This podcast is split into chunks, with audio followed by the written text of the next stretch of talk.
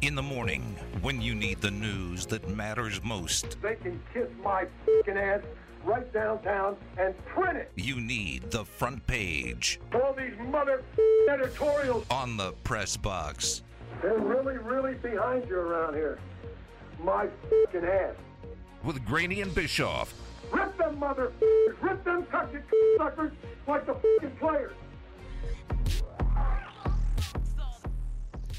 The Colorado Avalanche beat the St. Louis Blues in overtime of Game 1. Colorado outshot St. Louis 54-25. Jordan Binnington made 51 saves, but gave up the game-winning goal in overtime. That very much felt like a game St. Louis needed to steal to have a shot to win the series.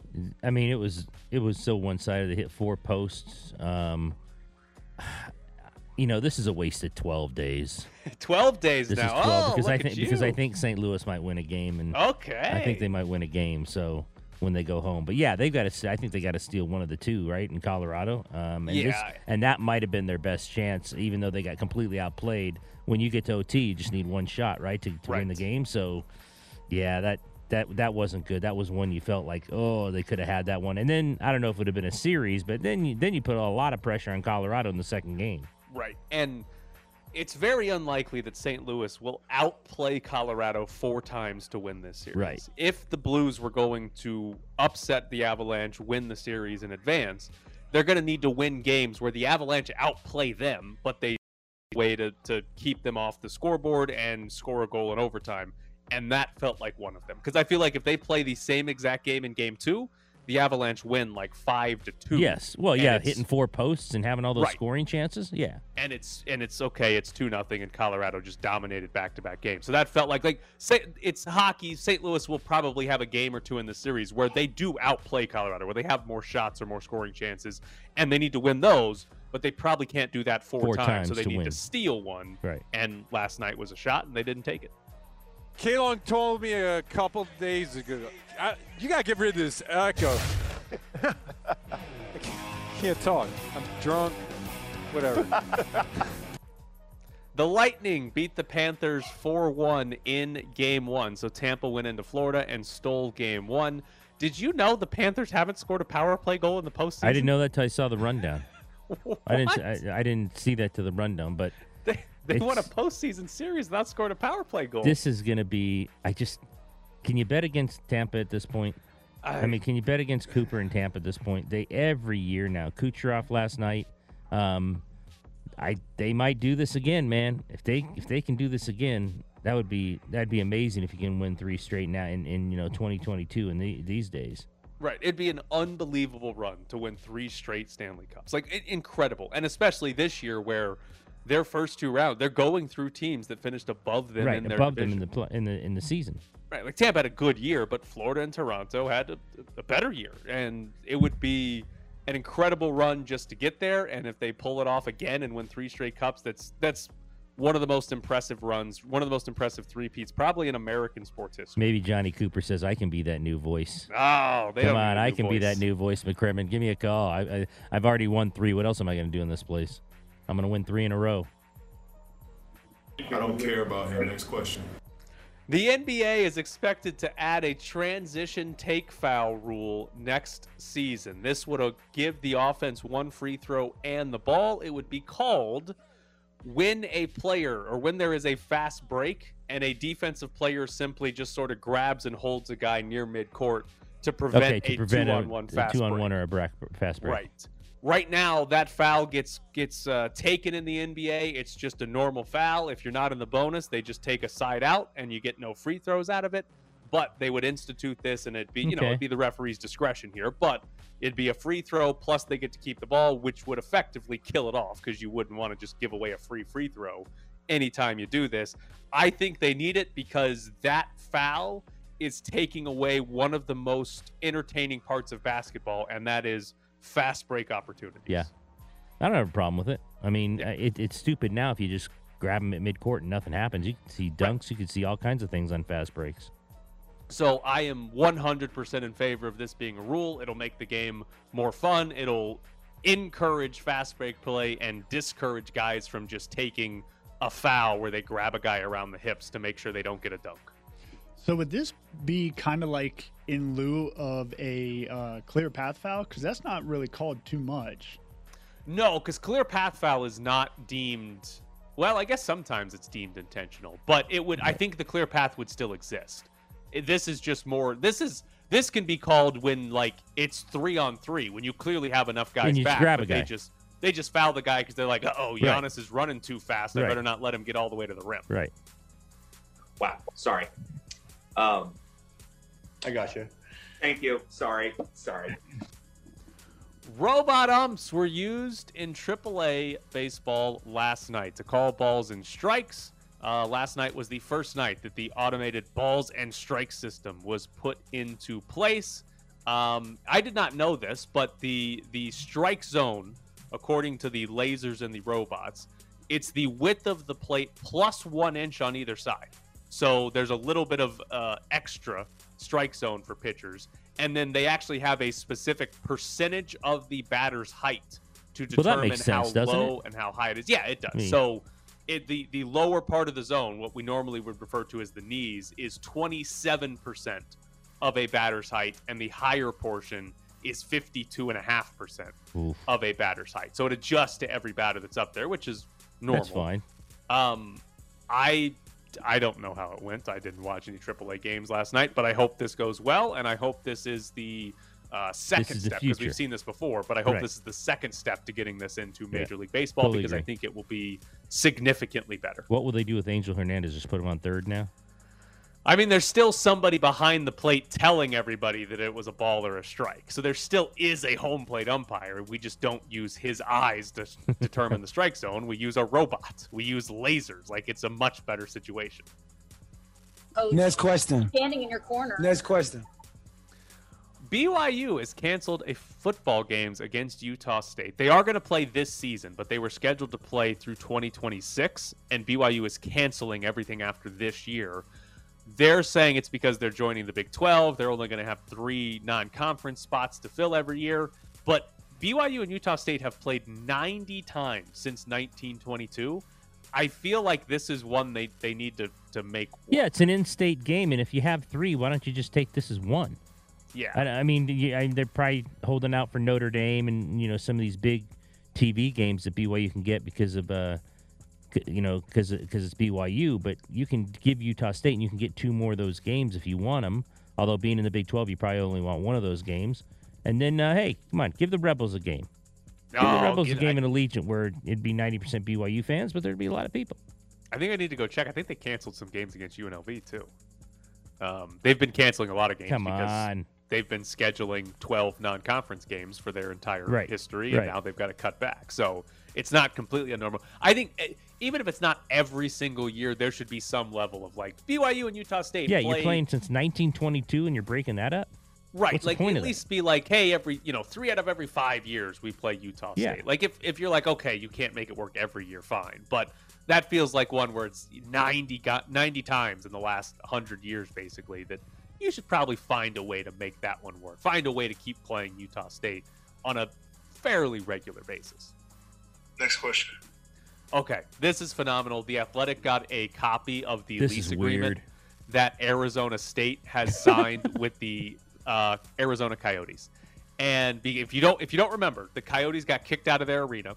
This upcoming season, they are going to be playing at Arizona State's hockey facility. Arizona State just became a Division I program like, what, 3 years ago? Yeah, something like that. Recently. Like, They're brand new now. Apparently, they have a nice facility, but it only seats like 5,000 people or something like that. Like, it's unbelievably small. But the Athletic got a copy of their lease agreement, and one of the funniest parts in this is there is a clause about bad behavior. And this is what the Athletic wrote. If the Coyotes become subject of adverse publicity, contempt, scandal, or ridicule for violating widely held principles of public morality, failing to conduct its business affairs with a high degree of integrity and honesty, and or failing to act as a good corporate citizen, Arizona State can get out of its deal with the Coyotes. It's unbelievably funny that there's a clause in there that Arizona State can be like, listen, you got some bad press over here. We're cutting the lease off because you're embarrassing us. Well, it's better than if they put in there if the Coyotes lose. Wow. Because then they'd be out of that deal within a month. Listen, we made fun of this when it was first announced. I don't think we've made enough fun of this. Oh, that they get to play at Arizona State? How are the Coyotes going to be playing? How is an NHL team going to be playing at this tiny college hockey arena? This is, it's unbelievably embarrassing. I guess my question is, even though it's the Coyotes, how many season ticket holders do you have to begin with? I mean, what, like it's 2,000 now, I guess. Couple thousand? I would assume they would have had more than that. Yeah. For this, I mean, as bad as they are, it's still an NHL team. Right.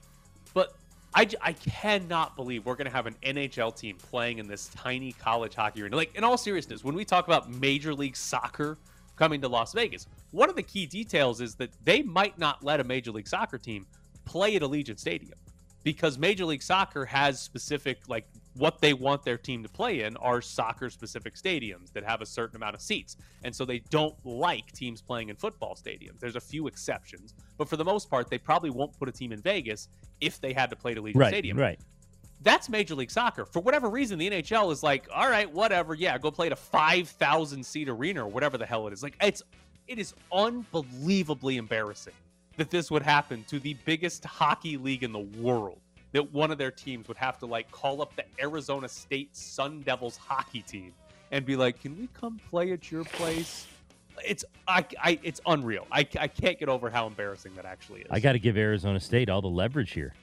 Of course. That's awesome. I love that they have the leverage. Gonna play? They have the leverage over the Coyotes. Yeah, exactly. What level do you go down from Arizona State? I don't know all the rinks. And do they have, like, a Flamingo Ice House? I mean, where would they play? All they have. Yeah. They might have to go to a roller rink. Yeah, that'd be great. Man, you know, that's a great question. Kylian Mbappe could be headed to Real Madrid. He's 23 years old, might be the best player in the world. He plays for PSG, but his contract is up at the end of this season, and it sounds like he's going to Real Madrid. The amazing part about this, Ed, is the way soccer works is there's not really trades. You just sort of sell players. Other teams come in and say, hey, we'll pay you $100 million to give us that player. PSG might have the best player in the world who is 23 years old, and they let his contract run down to where they can't even sell him. He's just going to leave and go to Real Madrid, and they're not going to get anything for having the best player in the world when he's 23. Now, how does that happen, though? Because there was a lot of drama last summer about would he leave, would he try to go somewhere else, and PSG just desperately wanted to keep him. Regarding most teams, if they know a guy wants to leave or could leave, they'll sell the player before his contract runs out. That way they get something. They get money from whoever's buying him. But PSG desperately wanted to keep him around for this year, regardless of his contract status, and it means that he's probably leaving PSG as effectively a free agent, which doesn't really happen a whole lot in soccer, and they're going to get nothing out of Kylian Mbappe's transfer to Real Madrid. Did I hear a huge game is coming? To Vegas, did I hear that yesterday? Are we getting a game? Who's Danny? Yeah, I read something yesterday that they're very close to signing a preseason El Clasico that'll be played at Allegiant Stadium. Oh man, I thought I read that wasn't happening. I thought I read yesterday that it was close to happening. I'll look it up real quick. Now we're going to break. We'll figure it out next. It's the Press Box with Graney and Bischoff on ESPN Las Vegas. All right, Ed, you have breaking news from a respectable source in Madrid. Oh, yeah. This is a local report saying that Madrid Zone, along with sports reporter Helena Condis Ido, announced on Twitter that Real Madrid and Barcelona will play in El Clasico. However, the date of the match has not been announced. I'd like to tell you I speak Spanish, but I don't. But I guess this says that they're going to play in El Clasico, and no date, no details about the match have been released at this time. That was 12 hours ago. There were reports before that from the Review Journal that hopes were fading for Barcelona and Madrid to meet at Allegiant. So I don't know what's going on unless we kind of believe this Sport Madrid. This is, like, as someone who likes European soccer, this is the thing that I usually find most irritating. I have zero idea who to believe when there's reports about things, because there's like 40 different countries that all have different reporters. Right, and I'm like, right. I don't know who you are. Like, I feel like I have a pretty good grasp on sports in the United States, which reporters like, yep, if he says it, it's definitely true. But I have no idea when it's like Madrid zone in Spain. Madrid zone tweeted it. Real Madrid and Barcelona will play El Clasico this summer in Las Vegas with a picture of Allegiant Stadium. Could be the most reputable source in Spain. No, that's the thing. It could be. They might know everything. Nobody. Or it could be some guy in a closet saying, I'm Madrid zone, and these guys are going to play. So I know initially there were talks that they were going to play a game here, and then COVID happened, and then I know you referenced it, the RJ, you guys had a story that there were possible problems and they weren't going to get to play it here, but Madrid zone says it's happening. Madrid zone says it's happening. Let's do it. One other detail, and thank you to John Nissan for pointing this out on Twitter to me. There was one other detail from that athletic story on the Coyotes and their lease agreement with Arizona State. The Arizona Coyotes are not allowed to modify any of the ice surface, which means they will be playing all of their games with Arizona State's logo on the center ice. Which makes it even better, by the way.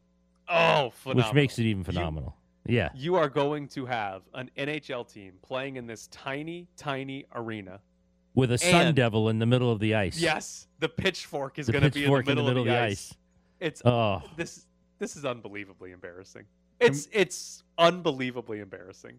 Can we just go ahead and make Arizona State's hockey team the new NHL team down there? Yes. Yes, absolutely. Yeah, they've been 100%. D1 for a long time, about 2 or 3 years.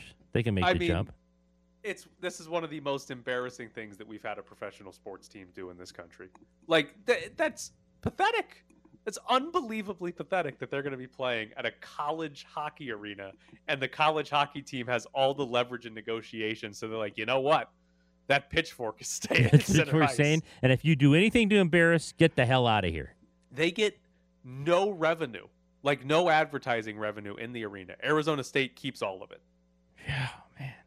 It's like we've talked a lot about UNLV football having like a bad deal at Allegiant Stadium because the Raiders can basically move their games whenever they want. UNLV's got some problems with they can't put up any permanent advertising. They can only do digital stuff. Like, there's some major hurdles for UNLV that makes Allegiant Stadium not the greatest place in the world for them to be playing at. Their deal looks so much better than what the Coyotes have gotten. Did you see any Raiders? Hey, if you do anything wrong, we're going to kick you out of Allegiant Stadium. You see any statements like that in the contract? I don't think there's a hey. If you get bad headlines, you're booted out from the. You're stadium. Embarrassing us, so you're out. Although there might be.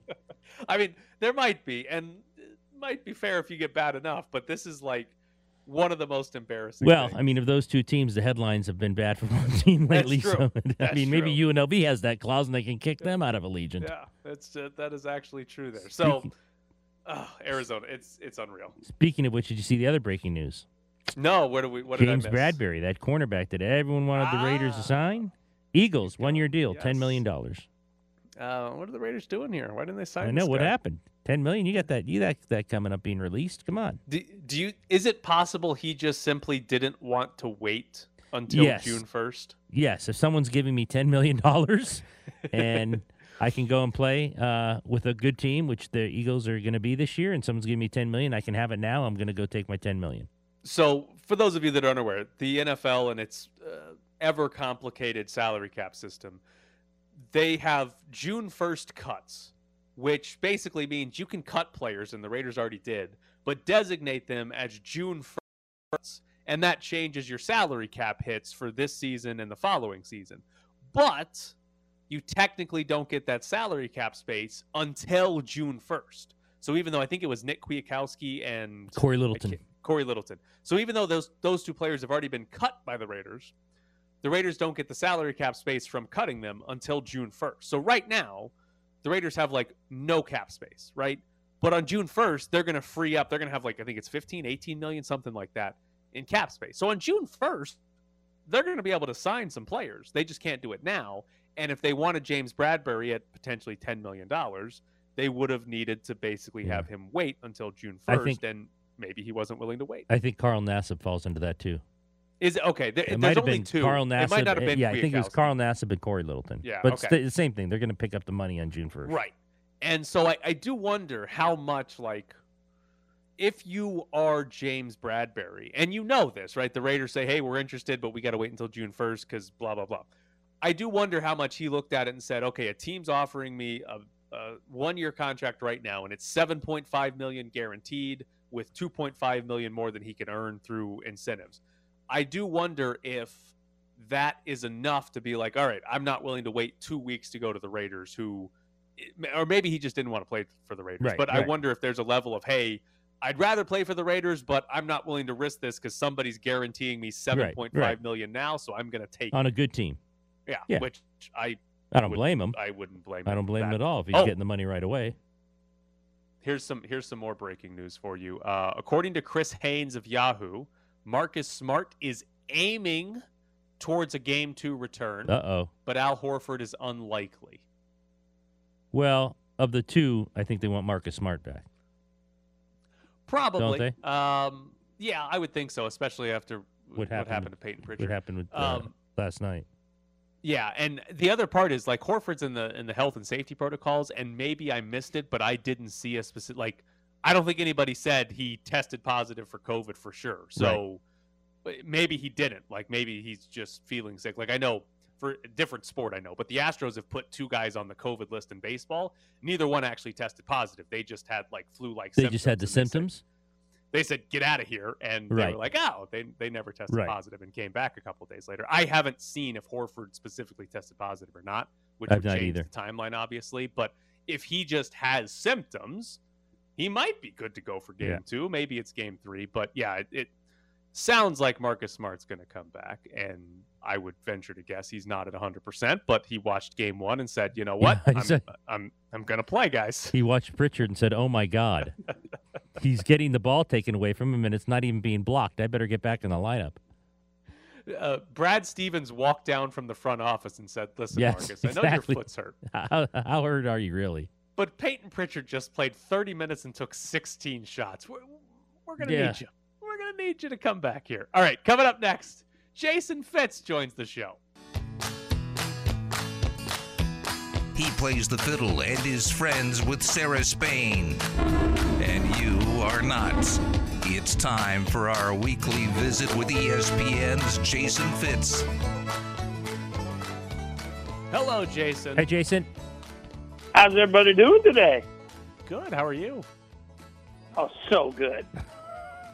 Is it? What's better about today than usual? Well, I don't know. I'm hanging out with you guys. It's actually not cold anymore across the country. Like, it takes a long time to get out of Connecticut winter. So, like, where most people are just normal at the end of May, anybody that spent any time in New England is irrationally happy at the end of May because, like, it's actually you don't have to worry about turning the car on early to heat it up. That's a real thing all the way up until mid-May. Like, when I left to start covering the draft in Vegas, the last day I was in Connecticut pre-draft, it was in the 30s, right? Oh. So, I came back from the draft, and I was like, I can't handle this. And then it was like in the mid 40s. Now, like, come on, we're getting into like the upper 70s. Like, this is getting there. We're finally getting there. Yeah, we're getting into the 103s. So we feel really bad for you. Next week, 105. Delightful. So yeah. Delightful. How is there not like, been an uprising? I just need to ask your expertise on something. Like, what do you guys do with dogs? Because like this is such a weird thing for me. Looking around at Vegas and trying to figure out, I've got dogs and they spend all day outside in the lawn. And I can't figure out, like, every time I look in Vegas, I can't even figure out where dogs go do their business. Like, you got, like, a little fake grass plot that they do their business on, and then you bring it back in? Is that how it works? Yeah, that's exactly how it works. And then you walk them at 10:30 at night. Yes, they get their walks very late at night. That seems that like my dogs are very into like just being able to go out whenever they want. They want a free walk. They want to be able to go out in the lawn, and like that doesn't exist in Vegas anymore. Like and like so does the fake grass get stinky? Is it like pet relief areas in the airport?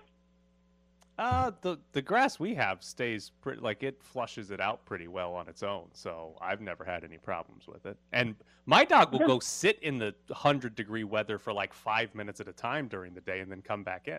And his His tongue's wagging after that, man. They come in and they're dead right then. Yeah, but it's you've given me insight. See, and today I just had to ask you questions. So there we go.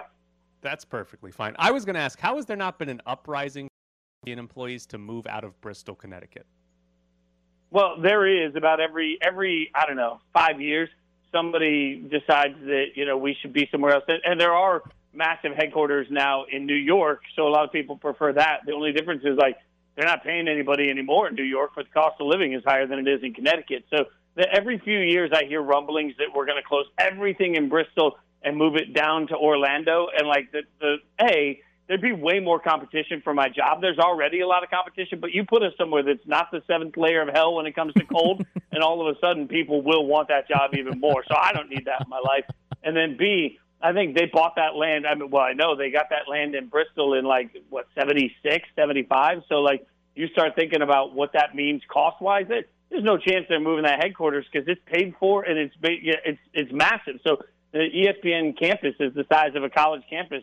I don't think they want to relocate everybody. So I think it's a pipe dream for people that don't like living in Connecticut. But it keeps competition down, so I'll take that. So we started off by saying you're doing great, which means you haven't read the New York Times. What do you say about that? More drama. We both read it. And I read it several times for both jobs, and I did walk away saying, you know what, there's some funny stuff in there about the electricity. There's some kind of humorous stuff in there. But I kept waiting for the real, bomb to drop. I kept waiting. It's like, okay, what's going on here? And I kind of walked away saying, well, there's a lot of stuff in there. That could happen in a lot of places, and it probably does. What was your take from all of this? Yeah, there's got to be more, right. And maybe – that speaks to how desensitized we are to little things. Look, I think if we want to look at it and talk about the culture when it comes to how business is run, we have to remember that running a business poorly is not always the best thing, but it's not problematic to the point that everybody yells and screams. I mean, think about how many of us have a favorite restaurant that one day we're shocked when the doors are closed and find out that, it was because they were great at making food, but not great at actually handling the business side. I think some of the things that you look in these accusations are in that level for me. Now, when it comes to, for example, the mistreatment and mispayment of the cheerleaders and things like that from the past, I think the Raiders have addressed that, and had to address that in court. So, that doesn't necessarily mean that wasn't awful. I was waiting for something significant, in the same vein as what we've seen from the Washington football team, now the Washington Commanders. And so far, there hasn't been any of that. But I'm also sort of waiting for the other shoe to drop. Sometimes I feel like in these instances, and you would know better than me, but sometimes it feels like little pieces come out. I want to extend the story, and also it gives everybody the chance to pucker up and get ready for the real moment. But, I mean, if this is the entirety of what the Raiders are being accused of, then it's actually not as bad as I thought it would be. Right. If that other shoe drops, are you reading into this scenario that Mark Davis was sort of not paying attention and now he's cleaning up everybody else's problems, or Mark Davis is the problem? Well, I think there's sort of a little bit of both on it. Number one, when you run an NFL team, I don't think you have the opportunity to say, I didn't know. I just think that's a very 60s, 70s logic that no longer is allowable. So part of it's always going to lie at the feet of Mark Davis. It's not hard for me to imagine in the grand scheme of things that a lot of things are happening that you're sort of unaware of. And then as you become aware of it, you need to suddenly, turn around and blow everything up. The other side of that, though, is that running culture and creating culture is created from the top down. So hiring, for example, I've said this for years when it comes to coaches. What do you do when you realize that maybe your favorite team's owner is just bad at identifying football talent? So they're always going to hire GMs and coaches that aren't particularly great at their job. There's nothing you can do about that. But at some point, the onus is on the owner. Anybody that's within the organization that is not representing the organization or themselves the right way, that is not dealt with swiftly and properly, I mean, that at the end of the day, that comes back to the owner. And, I've seen it in different tours I've been on, different buses I've been on, when you look at it and say, hey, the way that we're going to act is going to be defined from the top down. And I've said this a million times on the record, but you know, it was in my employee contract with the Band Perry that I could be fired for being rude to somebody in catering. I could be fired for being rude to a runner. And their whole mindset was everything you ever do from the minute we are on property is representative of the Band Perry. And they weren't wrong about that, because people don't remember that the fiddle player was a jerk. They remember that the Band Perry was a jerk. And not every tour is like that, but that was a conscious decision by that organization to decide how they wanted to be perceived in every single place we went into. And I think, you know, Mark Davis has got to look around and say, if there's a bunch of little details not happening and a bunch of things that are just falling through the cracks, and by the way, there are people that aren't being treated properly and the payment's not proper and we're not giving people proper rates for what they do, all of these things, you got to look in the mirror and say, okay, then I need to fix this culture. And that is squarely on Mark Davis. The question is, will he put in the work to do that, and will he identify the right talent in the building to make sure that happens? Did the story give you cause to believe that Ventrelli was telling more of the truth in his stuff, or do you still think they're separate? I think you can't have this much smoke and not look around and say, okay, there are massive issues. Now, I think what you can have, and anybody that has any friend that's ever gone through divorce, like, there's, you know, they always say there's three sides to the story, like hers, his, and the truth, right? And so, you know, there feels like there's an opportunity here for Ventrelli to turn around and say, see, this is what I was talking about. Mark Davis to say, no, that's an over-exaggeration of everything. So I think that can all be true. It's you're looking at the same thing from different eyeballs. But certainly you can't have this many things coming out from different people without at some point stepping back and saying, hey, whatever the problem is, it's real, and we need to fix it. So for me, the more I read about this, the more I wait for Mark Davis to come out, step out, and tell everybody what's being done to make sure, even if you want to say that this is all in the past and everything's good and these were just some misunderstandings and blah, blah, blah, blah, blah, even if that's how you want to couch it, it's now up to Mark Davis to step up and step to a microphone and say,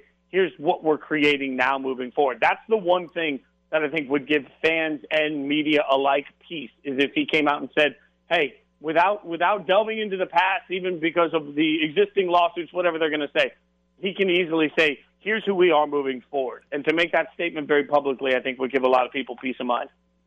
Now, the funniest detail of that story, one was that they had to have their power shut off because they didn't pay their electricity bill in Nevada. But the funniest detail was that after Mark Bedane was gone, Jon Gruden was summoned to come give a pump-up speech to the remaining people left in the business side of this. And I just have to imagine being an accountant, getting ready for 8 hours of working on Microsoft Excel, and all of your bosses have been gone or fired or gone in the last week, and Jon Gruden comes in to tell you you need to work hard for the silver and black. And you know what's crazy about that is, like, I feel like there's a certain spot for all of us in life, like, when you get to a certain level of management, do you just, like, tinkle out your common sense? Like, because there's just this moment for any of us. Like, if you've ever gone through a management change in general, you know how weird that is and how awful everything feels. A pump-up speech from the richest guy in the room about why you need to fight hard so that he can continue to get rich is really a weird, like, vibe in general. And also, to your point, an accountant's not a football player. So, like, a football player has to listen to the win one for the Gipper speech.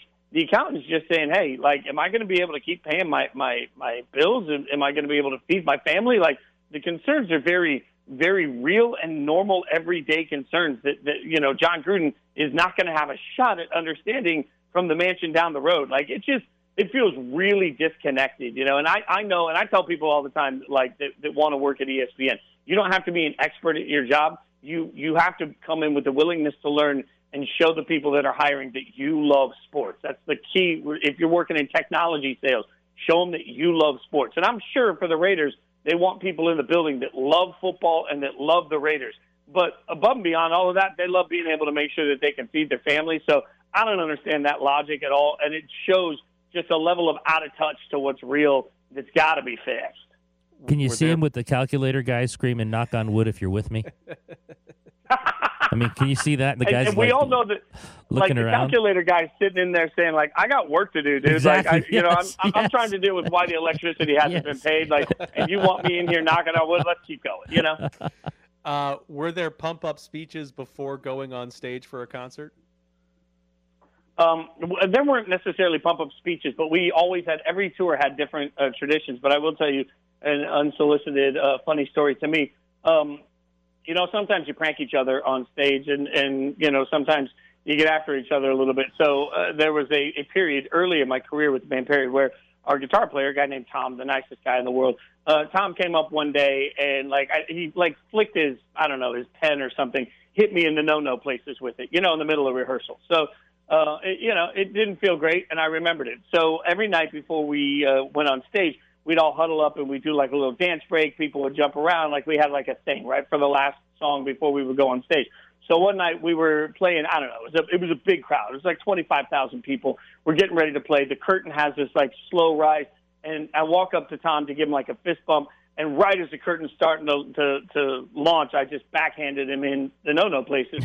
And, you know, he goes down to his knees, and like as the curtain comes up, he's on his knees. Like he's not standing where he's supposed to be. And he has this little microphone and that he can talk to me in that nobody in the crowd hears. So like two songs in, I get this, why would you do that to me, from him in the mic? And I just looked over and I said, 1.5 years ago, you threw your pen at my no-no places. So, you know, that's how you get rolling. Like, just two lessons out of that. Yes, we all have little things to do, but most importantly, just wait. Like, revenge truly is. Like, if you can wait long enough that the person you're getting your revenge on doesn't even remember why, that's when you really won in life. All right. Life advice from Jason Fitz on how to get revenge on your friends. Jason? As always, we appreciate it. Thank you, buddy. Hey, when they're holding a guitar, they can't punch you back. That's the other important life lesson. They're holding a guitar, they can't punch you back. Have a great week, boys. See you, buddy. So there's Jason Fitz from ESPN. Very important life lessons there on how to get revenge. 18 months later, always got to wait over a year. Coming up next, the Las Vegas Aces may never lose again. Aces defeat the Phoenix Mercury 86-74. We're back to the press box with Graney and Bischoff.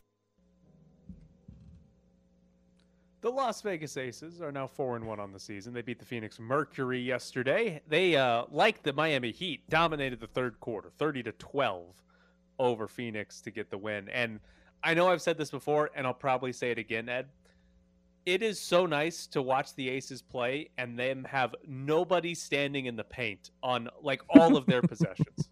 Like, unless you have the ball, you are just not in the paint. It is...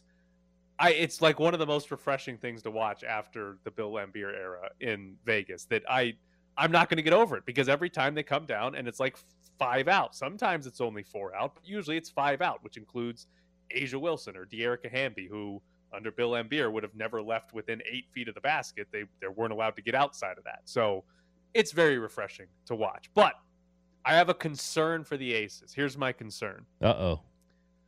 Their bench combined to score 4 points in the game last night. Raquana Williams had all 4 of those. Now, all 5 starters were in double figures. Kelsey Plum had 20. De'Erica Hamby had the fewest at 13 of their 5 starters. But they basically only played 2 players off the bench. Only one of them scored in Raquana Williams. They might be too top-heavy to actually win a title here. Like, if they're not going to get anything... Taking a chance that someone's going to get hurt and then they're in serious trouble.